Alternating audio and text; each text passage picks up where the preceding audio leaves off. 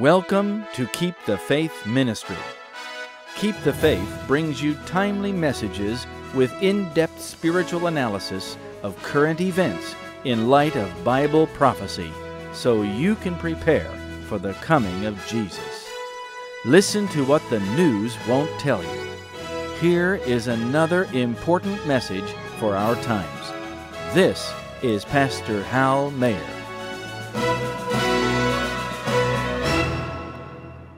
Warm Christian greetings from your friends at Keep the Faith Ministry. We are glad you are part of the family of Keep the Faith. We pray that the Lord will bless you so much this new year that you will not be able to contain yourself. And as we near the close of time, though, it is more important than ever to encourage one another in the Word of God and in faithfulness. The close of probation is near. Please make sure that your relationship to the Lord is strong. If you did not renew your subscription for our monthly end time sermons, this is probably your last CD.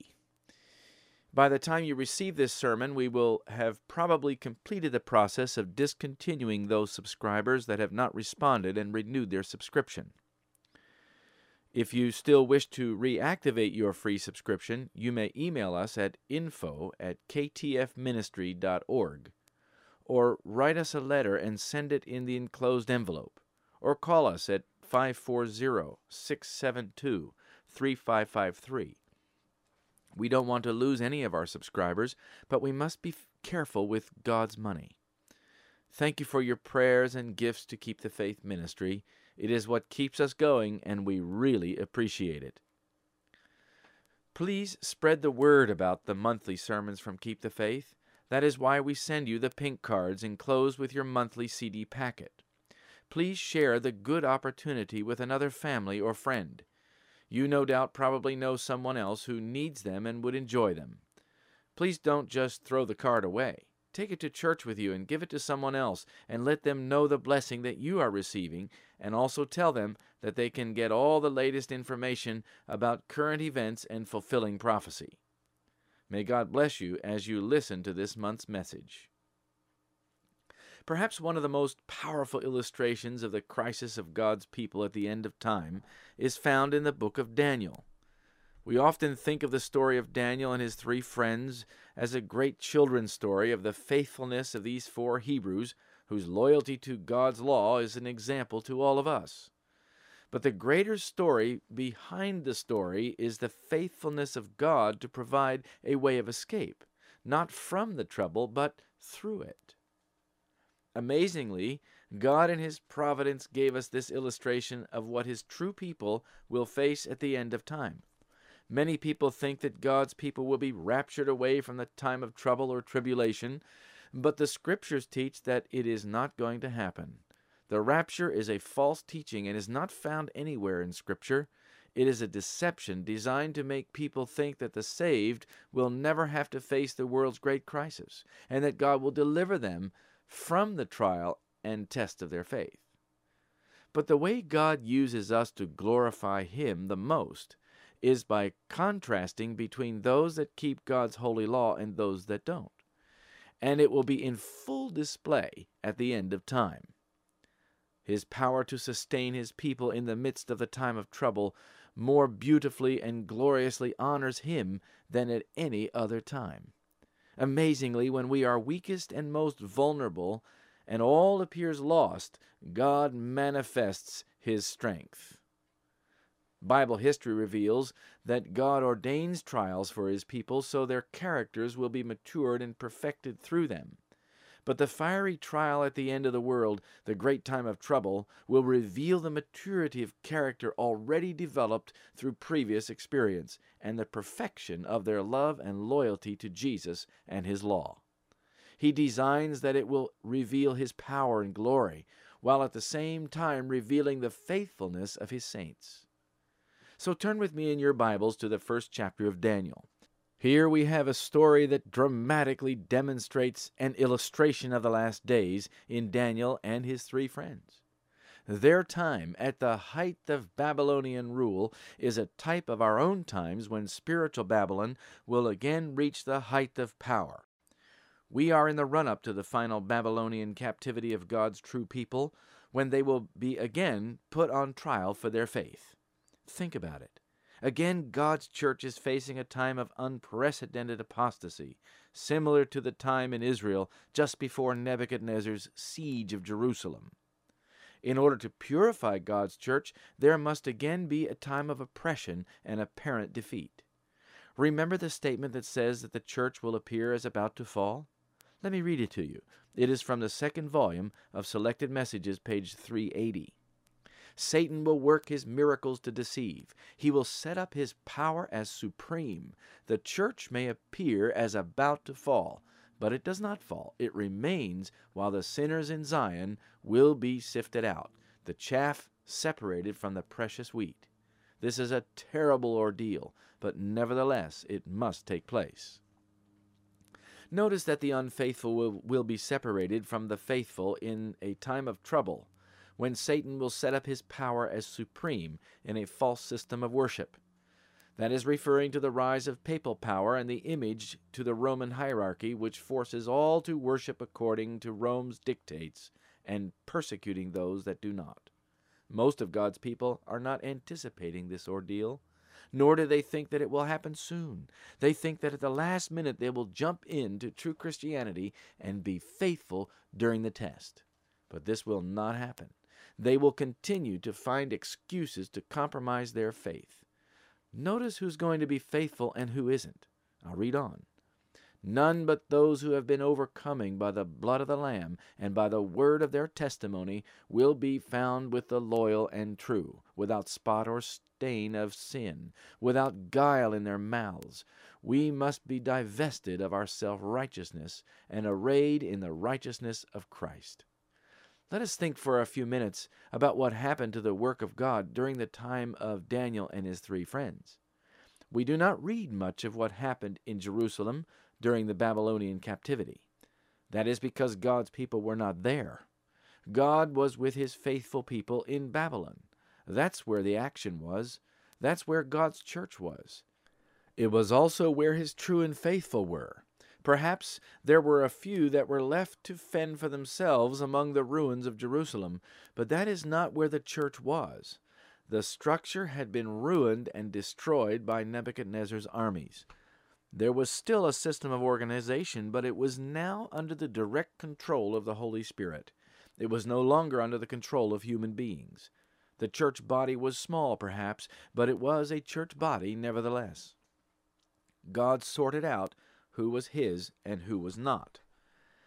There were four levels of sorting that went on, and there are four levels of sorting going on among God's people now.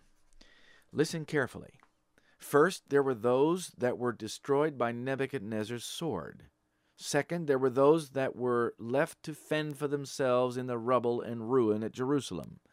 Third, there were those that were taken to Babylon, but were compromising and ultimately failed the real test. And fourth, there were those taken to Babylon that loved God and His law with all their hearts and weren't willing to compromise their principles no matter what. These are the ones who came off victorious. In our day, we have the same four groups. First, there are those that just leave God's church and leave easily because they don't believe or understand the message. They are like those in Jerusalem that were destroyed by Nebuchadnezzar's sword. They are dead in their trespasses and sins and have no interest in living the life of the Christian. They are connected to God's church for a while by circumstances, family relations, or other chains of dependence but their hearts are in the world.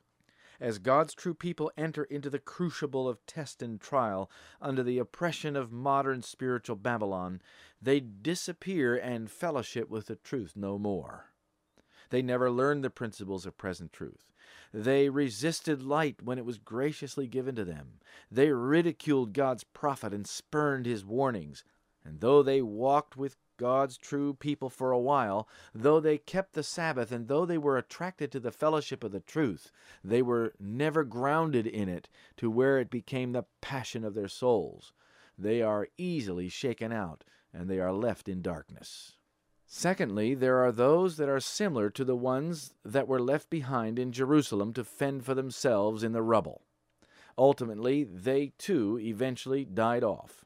They thought that they were still in God's church because that's where the old structures were, in spite of the fact that it was now ruined. God's activity moved with his church from Jerusalem to Babylon. These souls eventually became discouraged and gave up on their faith. When God's people come under oppression of Romanism or modern Babylon, that is where the action will be. The modern structure will be destroyed under the pressure of persecution, but God's remnant church will go on, though quite differently. There will be organization, but it will be more spontaneously infused by the Holy Spirit. The remnant will continue, and they will go from strength to strength under the power of the latter rain and give the message. And Jesus will go with them. But the storm and tempest will sweep away the structure. Listen to this ironic statement concerning the apostasy that would likely develop in God's church in the last days if Satan is allowed to deceive souls. It is from the first volume of Selected Messages, page 204 and 205. The enemy of souls has sought to bring in the supposition that a great reformation was to take place among Seventh day Adventists and that this reform would consist in giving up the doctrines which stand as the pillars of our faith and engage in a process of reorganization.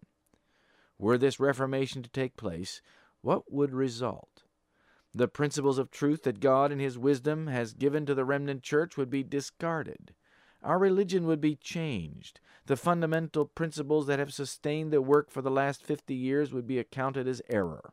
A new organization would be established. Books of a new order would be written. A system of intellectual philosophy would be introduced. The founders of this system would go into the cities and do a wonderful work. The Sabbath, of course, would be lightly regarded, and as also the God who created it. Nothing would be allowed to stand in the way of the new movement. The leaders would teach that virtue is better than vice. But God being removed, they would place their dependence on human power, which without God is worthless. Their foundation would be built on the sand, and storm and tempest would sweep away the structure.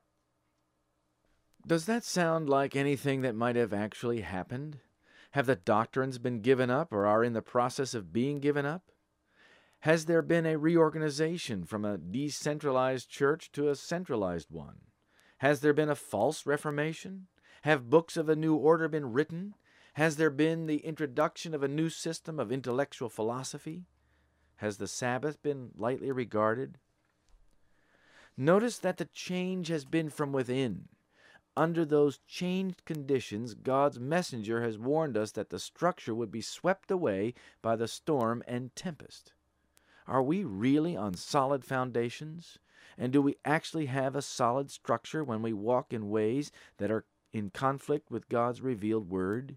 Certainly not. We are preparing to be swept away during the storm and tempest. Is it possible that God would need to send a storm of persecution on God's people in order to sweep away the structures that hold them so that He cannot finish His work? I don't know about you, but I think it's highly likely. Those that remain in the destroyed city at the time of trouble are like those that think that God would never sweep away the structure, and that God would never leave them to fend for themselves. But God has done it before. They will find themselves left behind when the real crisis comes, and they will be terribly discouraged, disheartened, and give up their faith. When God's true followers are sent into the Babylonian pressure cooker, so that Christ can fully reveal his character in their lives, these are glad to be left in the old ruins, glad that they are not called to suffer like those being taken into Babylonian oppression, glad that they will be left alone, at least for the time being. But what will they have? They will have nothing. They will have missed out on the greatest opportunity of their lives to walk with Christ in the midst of fiery affliction. Oh, my friends, Please make sure that no matter what, you are faithful to Christ. Please don't compromise to avoid persecution. Find your soul's passion in Christ. He will lead you and sustain you even when He has to put you through test and trial.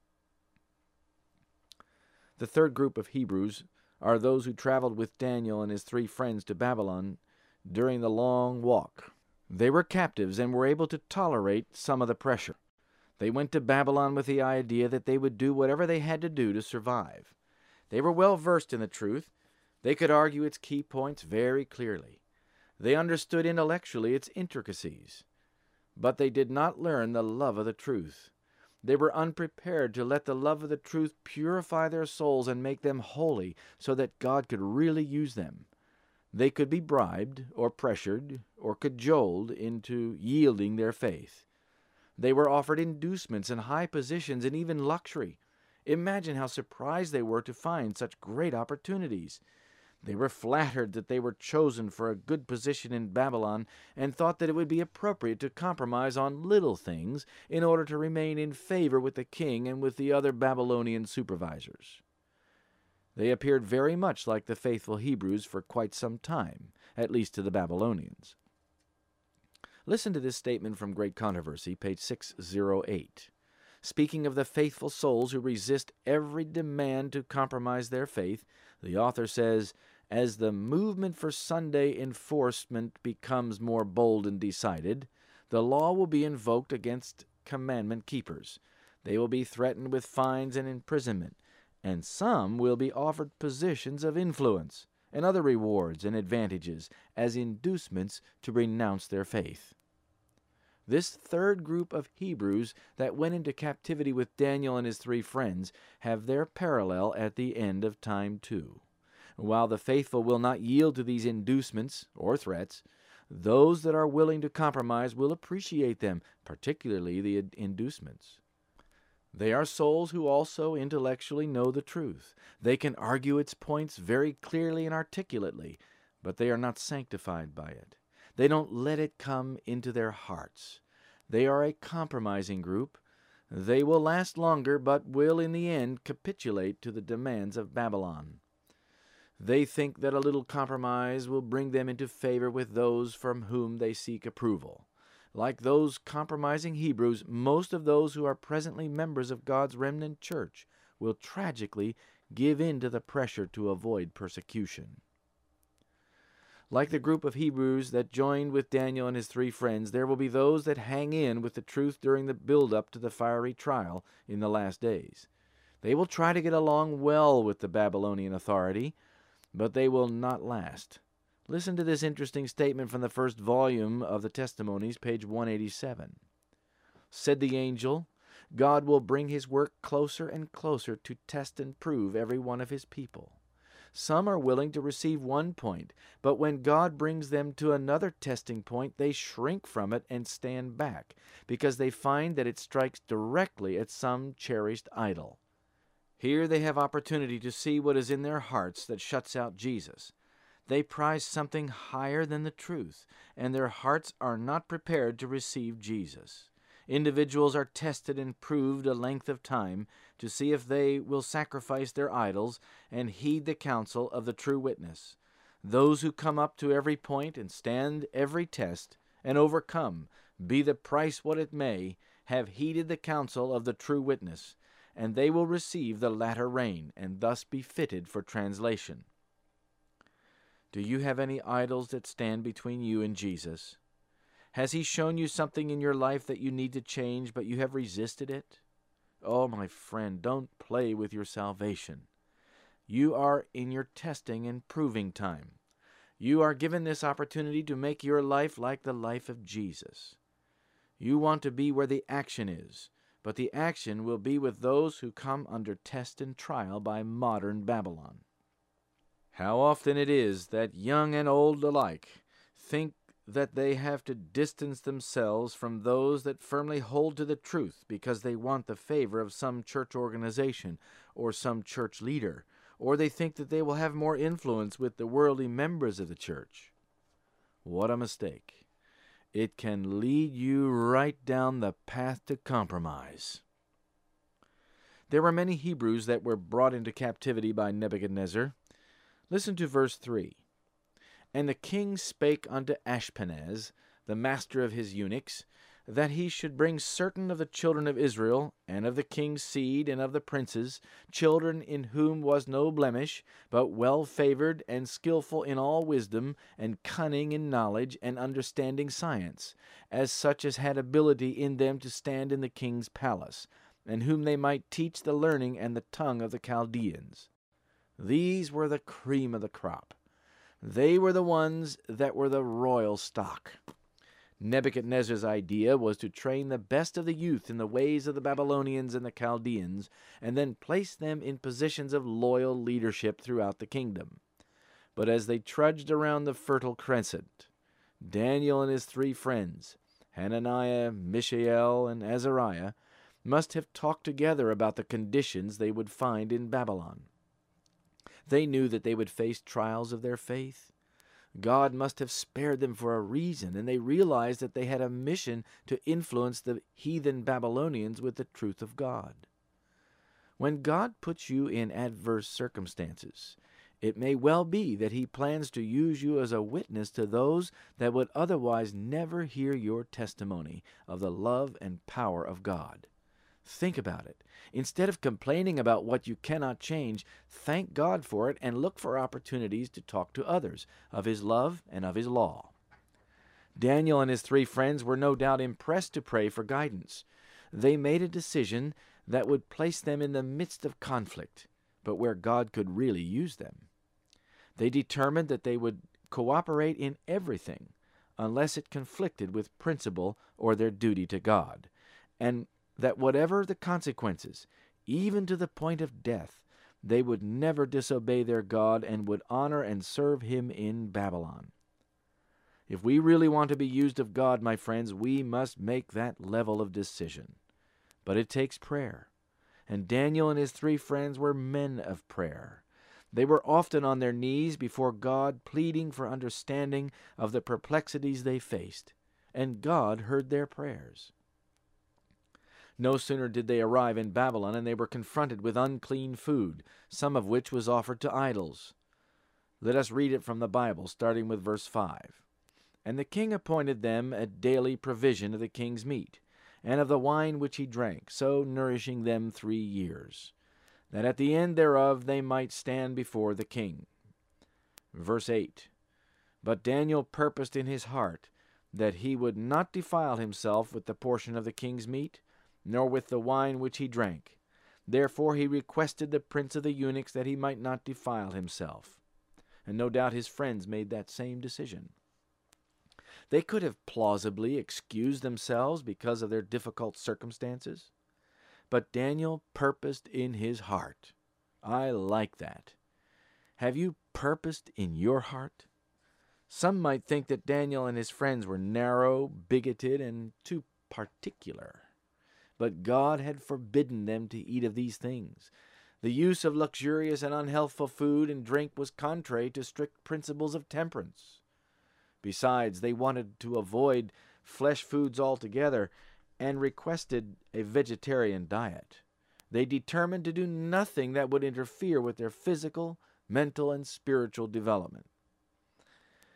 The same is true today. If you want to be spiritually wise with understanding, you must also avoid any unclean and unhealthful food, and any other thought or act that will diminish your ability to hear and understand the voice of God to your soul. Oh, that young people today could grasp this principle. What misery they could be spared. What opportunities are missed. By letting God's Word guide you in everything, you can have the same experiences as these Hebrews. It is worth pointing out that the four Hebrews in Babylon had a health message, and they shared their health message with their heathen supervisor. What a testimony! Perhaps we will be surprised one day to find out that he also became a vegetarian. I don't know, and we really don't know that, but there may actually be many Babylonians who followed the light that they received from these four Hebrew faithfuls. At the same time, the rest of the church that was with them in Babylon rejected the health message.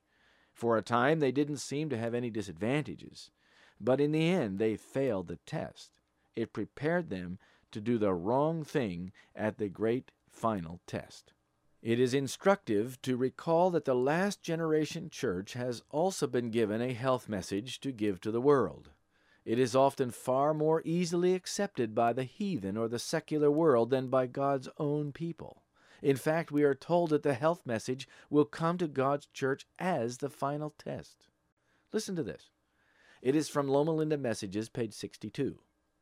The truth for this time, the third angel's message, is to be proclaimed with a loud voice, meaning increased power, as we approach the great final test. This test must come to the church in connection with the true medical missionary work, a work that has the great physician to dictate and preside in all that it comprehends. Now connect that with this one from the ninth volume of the Testimonies for the Church. The work of health reform is the Lord's means of purifying the church. In other words, God's people will face a test of their faith in connection with health reform. If you have not made the same commitment that Daniel and his three friends made in Babylon to live by healthful principles so that you can be vessels unto God, you will be deceived and fall in the end. The test for God's church revolves around the health message. Without the health principles in your life, you will never overcome evil, and you will be weakened and, demoralized so that you cannot resist the great temptations of Satan that will deceive, if it were possible, the very elect. This was the original test in Eden when Eve ate of the forbidden food, and it will be the last test for God's church at the end of time. The work of God's people in the final crisis, while they are under oppression and in captivity to spiritual Babylon, will be to proclaim the health message. This will win the hearts of some end time Babylonians, just as it did Melzar's heart in the days of Daniel. This will lead many to accept the whole truth. God provided a way of escape for the faithful, even though they went through a potentially threatening trial. It is found beginning in verse 9. Now God had brought Daniel into favor and tender love with the prince of the eunuchs. If Daniel had been belligerent and defiant rather than humble and meek, do you think that the prince of the eunuchs would have come into tender love with Daniel? I don't think so. Read on. And the prince of the eunuchs said unto Daniel, I fear my lord the king, who hath appointed your meat and your drink. For why should he see your faces worse liking than the children which are of your sort? Then shall ye make me endanger my head to the king. Then said Daniel to Melzar, whom the prince of the eunuchs had set over Daniel, Hananiah, Mishael, and Azariah, Prove thy servants, I beseech thee, ten days, and let them give us pulse to eat, and water to drink. Then let our countenances be looked upon before thee, and the countenances of the children that eat of the portion of the king's meat, and as thou seest, deal with thy servants. So he consented to them in this matter, and proved him ten days. And at the end of the ten days their countenances appeared fairer and fatter in flesh than all the children which did eat the portion of the king's meat. Thus Melzar took away the portion of their meat, and the wine that they should drink, and gave them pulse. Daniel and his friends must have prayed very hard during those ten days, and God truly blessed them. And this is really an amazing story when you think about it. Here is Daniel asking for a mere 10 day test. He is pleading for the opportunity to be faithful to God. He is asking the impossible, at least from a human standpoint. But he trusted that God would reveal his power. And while this is a wonderful story, the story behind the story is how God blessed those 10 days. 10 days is hardly enough to make any difference in such a thing, but combined with supernatural power, anything is possible. God tremendously blessed these four and gave them the full benefit of their loyalty to Him. Melzar could not deny that they were much better than all the other Hebrews. But you can imagine the thoughts that must have gone through the minds of those other Hebrews that were also there in Babylon. Oh, they must have said, Why are those boys being so fanatical? They're going to get the rest of us in trouble. And if they become so rigid that they are punished, that will bring us all under suspicion. You see, my friends, there are plenty of plausible concerns that can be raised by others who should be faithful, but who have chosen to compromise, against those that determine to be faithful. So you have to plan on criticism if you're going to stand for the truth. Perhaps they even got more aggressive with Daniel. Why are you so concerned about what you eat? God will understand. After all, we're in a tight spot. Think of it. You won't get much chance to advance here unless you distance yourself from this straight laced mentality. I can even imagine them calling Daniel names when they couldn't get him to break down. You're a legalist, they might have said. Don't you know that your salvation is not by works? God loves you just the way you are. You don't have to worry about being so strict. What's wrong with you and your cronies? Look, we're getting into high positions right along with you, and we're not so rigid. God doesn't expect us to live like that. After all, we're not supposed to bring a time of trouble upon ourselves. These unkind words are often used against God's faithful people today, aren't they? But we have to realize that they are part of the test of our faithfulness. You need those criticisms to make you strong in the Lord. You need to be misunderstood so that you can get used to not having the favor of men. That's how Daniel and his friends became strong. Listen to this statement from Christian Temperance and Bible Hygiene, page 23. In later years, the cares of state were heavy upon him. He was taxed to the utmost of his capacity, but he grew strong in the conflict with difficulties. He held fast by the hand of infinite strength, and would not be overcome. He knew that in order to do his work well, he must have help from God. He realized that amid his trials and persecutions he could not walk apart from God one hour. He prayed three times a day, and God answered his prayers. Daniel's purpose was known to the heavenly watcher, and as Daniel placed himself on the side of God to keep his ways, the Lord placed himself on Daniel's side to keep him. Tragically, there are so many people today who think that they have to compromise so that they can have the favor of the church leaders, and they won't speak out when something isn't right. They distance themselves from anything that is misrepresented as being fanatical or offshoot, even though they know that they are faithful to the Lord. The trouble is that often the mainstream church is very compromised and quite unfaithful to the revealed will of God. So, from their perspective, they view those that are faithful as quite fanatical and legalistic.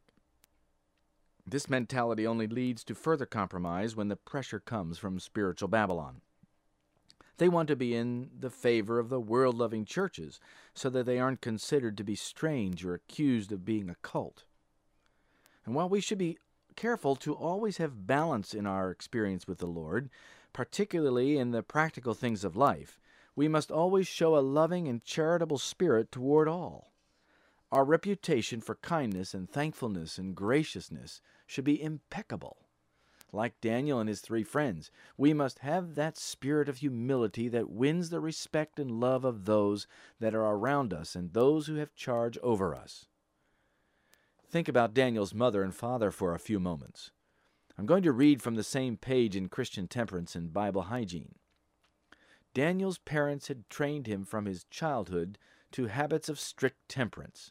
They had taught him that he must conform to nature's laws in all of his habits, that his eating and drinking had a direct influence on his physical, mental, and moral nature, and that he was accountable to God for his capabilities, for he held them all as a gift from God, and must not, by any course of action, dwarf or cripple them. As the result of this teaching, the law of God was exalted in his mind and reverenced in his heart.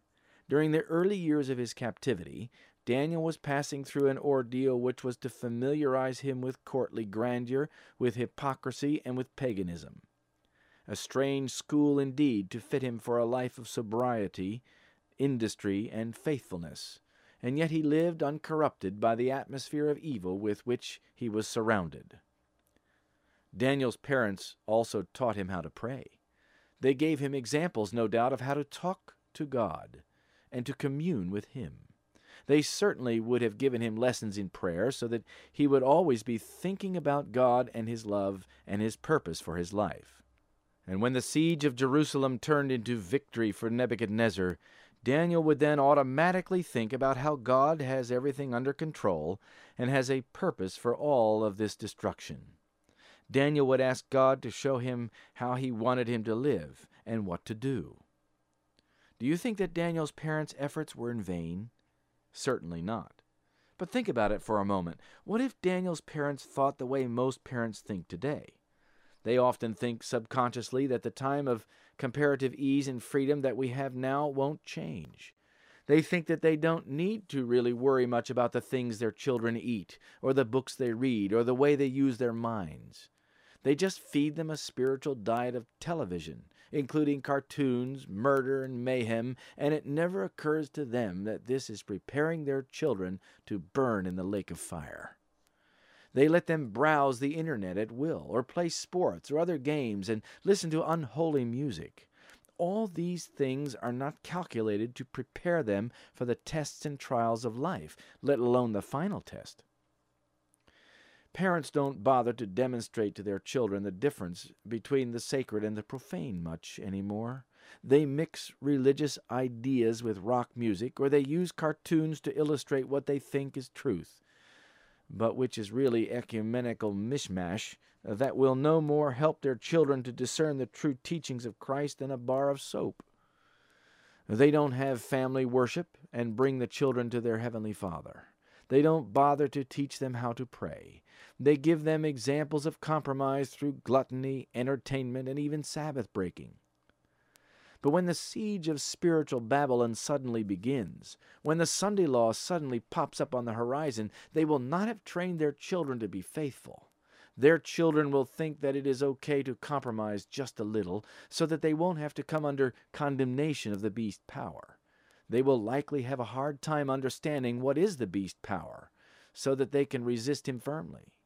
They certainly haven't taught their children how to know the distinctive truths of the last generation message to the world. They haven't taught them to recognize the Holy Spirit. They don't even know what sin is, except perhaps the grossest of sins. Even the Sabbath is so lightly regarded in God's church today that many go out to a restaurant to eat after church, or go out to the beach, or even watch television. They have set them up to be the play toys of Satan, and he will use them to lead others to destruction as well. Even older people are being led to compromise. Often the television is on all day, even with Christian programming from the satellite, and they think they have their spiritual needs met but they no longer earnestly study their Bibles to show themselves approved unto God. They no longer know the Word of God for themselves. They no longer desire to go out and witness to their neighbors. They just sit and listen to a mix of good and evil spiritual programming, whatever comes over the television. This makes them spiritually obese and lazy. They're going to have spiritual heart problems and debility. These things are a snare of Satan which feeds their shallowness and superficiality. Daniel's parents had no idea that there was a crisis coming during his formative years, perhaps. They had no thought that Jerusalem would, during their son's lifetime, be crushed under the armies of Nebuchadnezzar, and that their precious boy would be carried off to Babylon to serve a heathen king. They had no thought that their little Daniel would face the crisis of his life while there in Babylon, and that he would be thrown to the lions. They thought he would grow up like themselves, raise a family, and die of old age. And this is the problem. Most of us think that there will be no change. We think that things will go on just as they always have. Like the antediluvians, we will continue as always just like that beautiful morning sun that arose on the day that Sodom and Gomorrah were burned to a crisp. Nothing seemed to threaten any crisis. I'll continue reading. The experience of Daniel and his faithful companions illustrates the benefits that may result from an abstemious diet, and shows what God will do for those who will cooperate with Him in purifying and uplifting the soul. They were an honor to God and a bright and shining light in the court of Babylon. In this history, we hear the voice of God addressing us individually, bidding us to gather up all the precious rays of light upon this subject of Christian temperance, and place ourselves in right relation to the laws of health. God speaks to us through the stories of the Bible. They are types of our times. We can see that there is a great crisis coming, but we still treat it as if it will come in another generation after us. We don't train our children to recognize the subtle evil. And there's no way that we can train our children to be sensitive to the Holy Spirit's pleading on the heart. We just don't value this as we should, and we are setting ourselves up to lose them. If our children are saved in the end, it won't be because of the training they gained from their parents. What a tragedy! What carnage will occur because so many parents don't pay attention to the Holy Spirit's work in the lives of their children? I have chosen to share this sermon with you because I'm terribly fearful for our present day families. I fear that many of our modern parents have no concern for the spiritual well being of their children, just based on the things they give their children as a spiritual diet. Verse 17 says, As for these four children, God gave them knowledge and skill in all learning and wisdom, and Daniel had understanding in all visions and dreams. I think this is important. We never hear of the other youth that were there in Babylon of having understanding in all visions and dreams, do we? Why not? The reason is simple. It is because they had compromised their faith. It is true that they were given high positions in human government, but God did not view them worthy of a high position in his favor. He chose to give Daniel, Shadrach, Meshach, and Abednego the privilege of cooperation with him in the work of prophecy. They were the true church in Babylon, and they had the spirit of prophecy. They were the ones who were given the gift of prophecy to understand it and to use it in the service of God. The other Hebrews could have had it, but they chose to compromise. Though they were ridiculed by other church members in their day, at least at first, they soon developed a credibility with the worldly Babylonians for having clear minds, understanding hearts, and loving spirits. This went a long way in giving witness to the faithfulness of their God. It prepared the Babylonians for a huge lesson when they were thrown into the fiery furnace or the lion's den. The spirit of prophecy guided them and helped them navigate the unique and difficult circumstances of their times. And the spirit of prophecy does the same today in the last church. Without it, we would have no understanding, and we would be unable to see the big picture, just like the compromising Hebrews in Babylon. The spirit of prophecy was given to help us be faithful to the Lord. How can we turn from it? How can we ignore it? Jesus uses the spirit of prophecy to unite those that love the truth together with special counsel for our times. It is really important. God was going to bless these four men in Babylon, but he was going to do more than that. He was going he was planning to use them to bless us today. Think about it. If Daniel and his friends had not chosen to be faithful to Jesus Christ on every point of his revealed will, we would not have the amazing clarity of prophetic insight that God revealed to Daniel. God was going to use Daniel to reveal some of the most important prophecies ever written in Scripture, particularly those that have to do with our own times. We would not have them if Daniel had compromised. Had not Daniel's friends joined him, we would not have their passionate testimony of God's companionship and power in our own fiery trials. How could we have confidence in Him during the last final test? How well do you think the Holy Spirit could have used Daniel if he had compromised his principles in order to stay in favor with the prince of the eunuchs or Melzar? How well do you think Shadrach, Meshach, and Abednego would have been able to be used by the Holy Spirit if they had acted like the other Hebrews there in Babylon? My friends, this is an important lesson for us. As we come down to the end of time and God is about to pour out His Holy Spirit upon His people, who do you think He will favor? Will it be those that are all the time finding an excuse to watch the latest movie, or eat their flesh meats, or other intemperate foods, both at meals and in between? I don't think so. If you want the Holy Spirit to be poured out on your soul so that you can give the message with power under the latter rain, will it be when you are still living with besetting sin? Impossible. The lesson of Daniel and his three friends is a lesson for us today. Joel 2 says in verse 28 that there will be dreams and visions given to those who are under the Holy Spirit's training in the last days. And if you want to be part of that, you'll have to have an experience of holiness before the Lord. Listen to what it says. And it shall come to pass afterward that I will pour out my Spirit upon all flesh, and your sons and daughters shall prophesy, your old men shall dream dreams, your young men shall see visions. Think about it. Who are these people?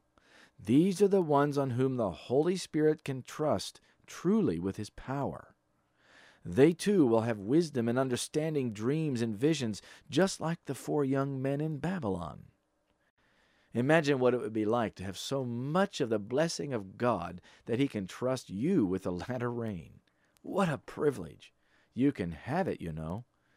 You can prepare yourself now for that wonderful power, but with it will come a very intense test of your faith, and you will be under a lot of pressure. But Jesus promises to stand by your side if you're faithful to Him. No matter how much the heat is turned up in the furnace of affliction, no matter how difficult the decision, you can have Jesus walk by your side through it all. Like Daniel, Shadrach, Meshach, and Abednego, you can commune with God. Listen to what happened to these men when they finished their training. It's found in verse 18. Now, at the end of the days that the king had said he should bring them in, then the prince of the eunuchs brought them in before Nebuchadnezzar. And the king communed with them. And among them all was found none like Daniel, Hananiah, Mishael, and Azariah.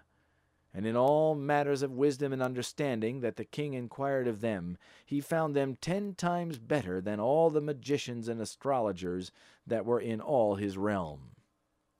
Think about that.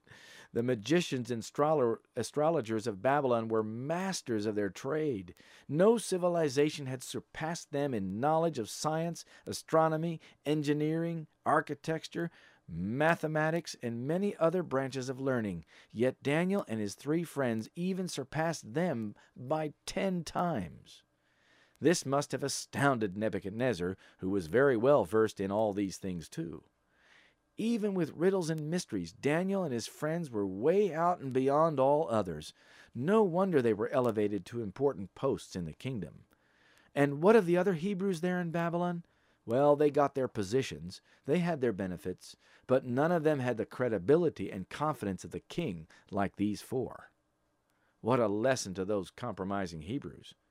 They may have brushed it off as luck or sheer force of mind they could not discern that it was the powerful blessing of God on these four men.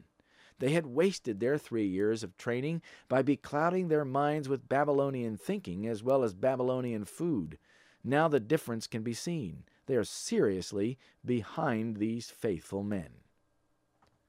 My friends, we're coming up to the final crisis. Daniel was a sinner just like us all, but he determined in his heart not to defile himself with that which was harmful, whether it was what he ate, or how he used his time, or in matters of faith and prayer. All he wanted to do was honor God. Isn't that what we are called to do today? Isn't that what Jesus needs in these last few moments of Earth's history? Oh, friend, plead with God to give you Daniel's experience. Plead with him to give you a walk with God like you've never had before.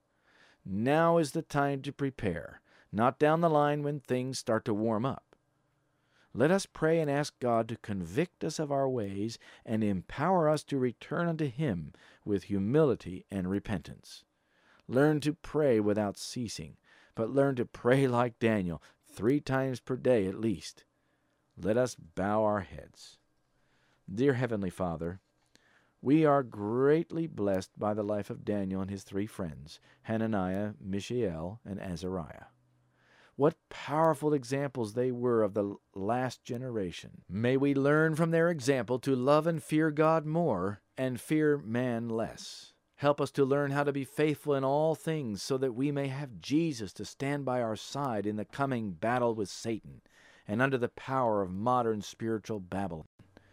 We want to live with Jesus in eternity, but we pray that we may be able to live with him now through all the difficulties, the tests, and trials of life. And in Jesus' name we pray, and for his sake. Amen. It may not be on the mountain's height or over the stormy sea. made